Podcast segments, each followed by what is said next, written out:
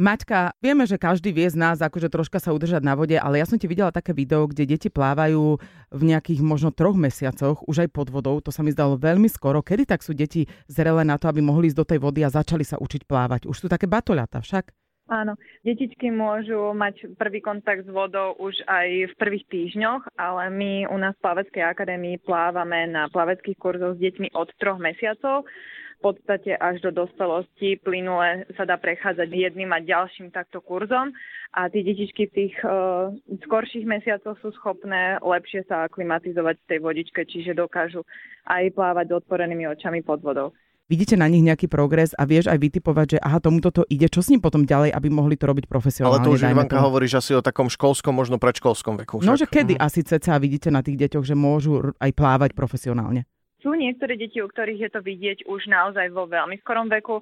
Mala som teda jedno dievčatko na hodinách, ktoré ako trojročné vedelo preplávať samé polovičku bazéna. Mm-hmm. Dokázala sa sama nadýchnuť, čiže u nej už som vedela teda v tých troch rokoch, že e, bude môcť sa venovať nejakej inej činnosti už aj na profesionálnej úrovni, takže ona v tých piatich rokoch už sa začala zúčastňovať aj súťaží v podstate tie deti je možné na nich vidieť už od tých troch rokov, že či sú nejak výnimočne šikovné a potom teda mm, je možné samozrejme sledovať, že či niektoré dieťa pláva rýchlejšie, výnimočne rýchlejšie.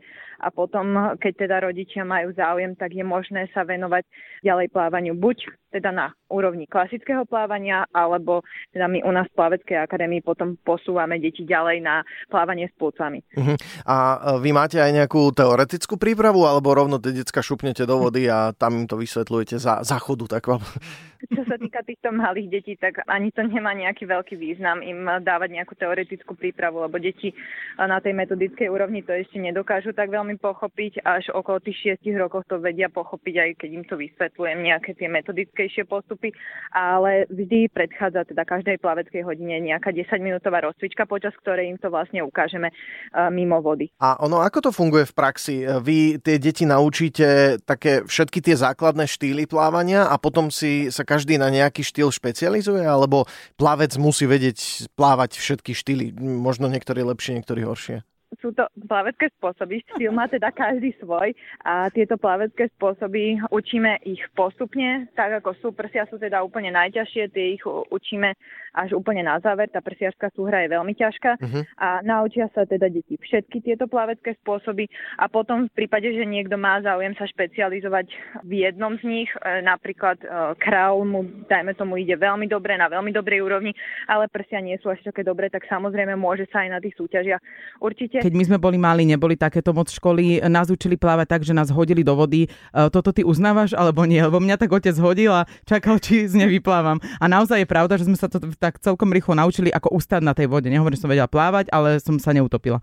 No, no, tento spôsob moc neuznávam, lebo môže to v niektorých deťoch to môže spôsobiť takú šokovú reakciu, že ďalej už nebudú chcieť ísť, no. áno, ďalej už nebudú chcieť ísť do bazéna, ale u niekoho to môže pôsobiť uh, pozitívne. Ja Hej. som malého namotila v dvoch mesiacoch do mora a teraz pláva jak ryba a to má iba rok. Super, perfektne. Ako je to s financiami? Plávanie je finančne náročný šport? Treba si pripraviť veľa peňazí?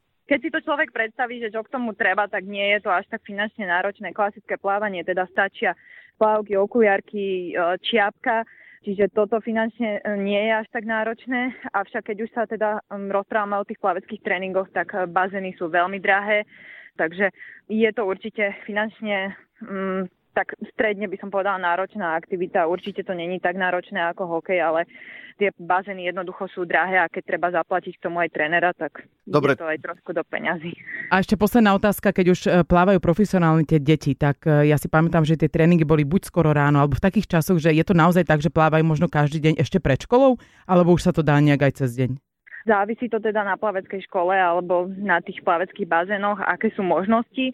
A my máme u nás plavecké tréningy v pobedňajších hodinách, avšak keď už um, teda sa chcú tomu venovať uh, deti profesionálnejšie, alebo teda už by som povedala tá mládež, tak je nutné, aby chodili dvakrát denne. A to už žiaľ tá škola neumožňuje, aby išli neskôr, teda počas tej školy, takže keď to má byť dvojfázový tréning, tak pred školou a potom po obede. Toto bola Martina Lazarová, trénerka plávania A Martinka, ďakujeme veľmi pekne. E, máme taký hrubý obraz o tom, čo plávanie z pohľadu rodiča obnáša a možno niekde v bazéne na kubku sa vidíme. my, my ťa asi spoznáme, asi plávaš lepšie ako my dvaja. Určite. Ďakujeme krásne a peknú sobotu prajeme. A ja ďakujem. Do počutia, dovi.